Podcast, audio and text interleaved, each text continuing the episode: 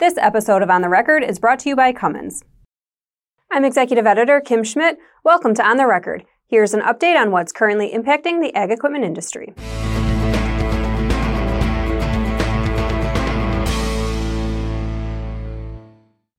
Ag Equipment Intelligence's latest dealer sentiments report shows that while dealers' inventory levels are still too low, they are improving.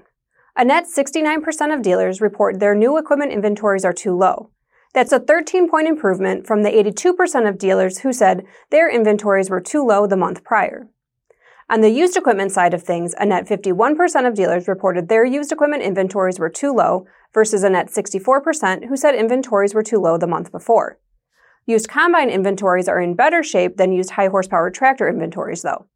A net 36% of dealers reported their used combine inventories were too low, compared to a net 79% who said their used high horsepower tractor inventories were too low.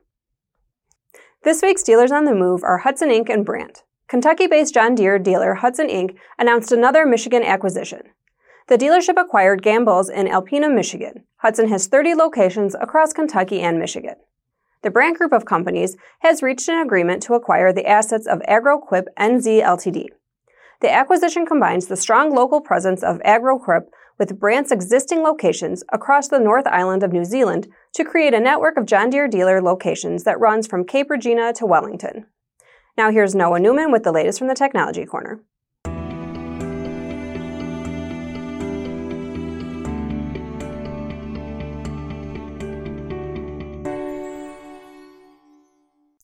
Thank you, Kim.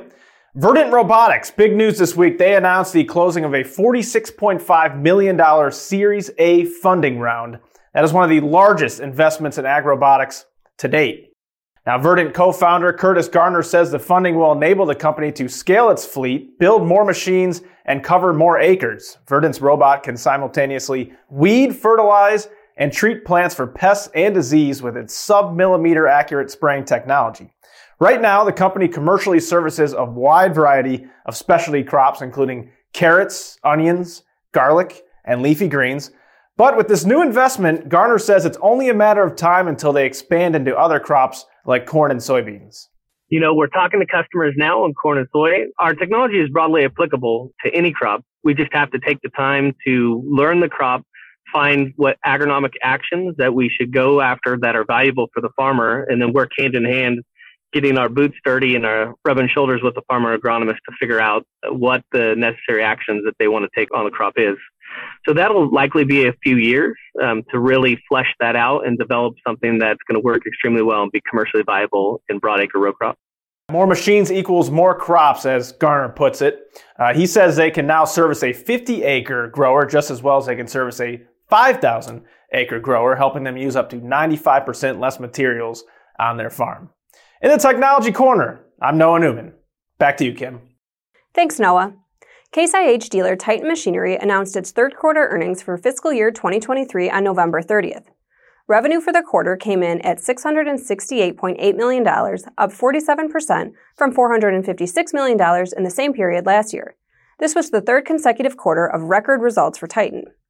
Commenting on the results, Mig Dobre, senior research analyst with Baird, says it was a very strong quarter, in fact, the strongest ever, as good overall execution, evident in the ability to secure OEM shipments in a still tight supply environment, coupled with record high used equipment prices, which drove record high equipment gross margin. Equipment sales for the quarter were $509 million versus about $330 million for the third quarter of 2022. Part sales were up 35% to $108.7 million during the quarter. Service revenue grew as well during the quarter, but to a lesser degree, up 22% to $39 million. Ag segment revenues for the third quarter of 2023 were $493.3 million, up 75% year over year. According to Titan, the sales increase was positively impacted by organic growth as well as the acquisitions of Jaycox Implement in December 2021, Marks Machinery in April 2022, and Heartland Ag Systems in August 2022. Floor plan and other interest expenses was $1.8 million in the third quarter of fiscal 2023, compared to $1.3 million for the same period last year. According to a November 8th report from Farm Credit Canada, Canadian combine inventories are forecast to remain tight into the end of 2024. The firm is forecasting combine inventories to remain under pressure while four wheel drive tractor inventories are forecast to recover slowly over the next two years. According to the report, inventory levels are expected to remain tight through 2024 as producer demand remains strong for farm equipment and manufacturers catch up on pre orders. Farm Credit Canada reports new equipment inventory levels have trended below the five year average. Tractor inventories are down 42% and combines are down 47%.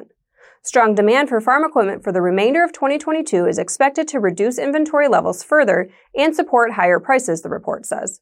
According to the lender, the good news is that the equipment manufacturers are expected to adjust their production upward due to the changing economic environments as North American equipment dealers begin to rebuild their inventories. Farm Credit Canada expects farm equipment dealers to remain 100% sold on new equipment. However, individual dealer revenue remains uncertain and tied to deliveries and allocations from manufacturers. Overall, dealer sale revenue will come down to the number of trades that materialize once new equipment arrives. Both domestically manufactured and imported equipment for the Canadian market are forecast to increase in price heading into 2023 due to inflation and a depreciating Canadian dollar. Farm Credit Canada is forecasting the Canadian dollar to average US dollars 72 cents through 2023. This week's data point is brought to you by Ag Equipment Intelligence's 2023 executive briefing. According to the USDA ERS, farm production expenses are forecast to increase by 6% in 2022 compared to last year. This follows a 12% increase in farm production expenses in 2021 from 2020. As always, we welcome your feedback. You can send comments and story suggestions to kschmidt at lessitermedia.com. Until next time, thanks for joining us.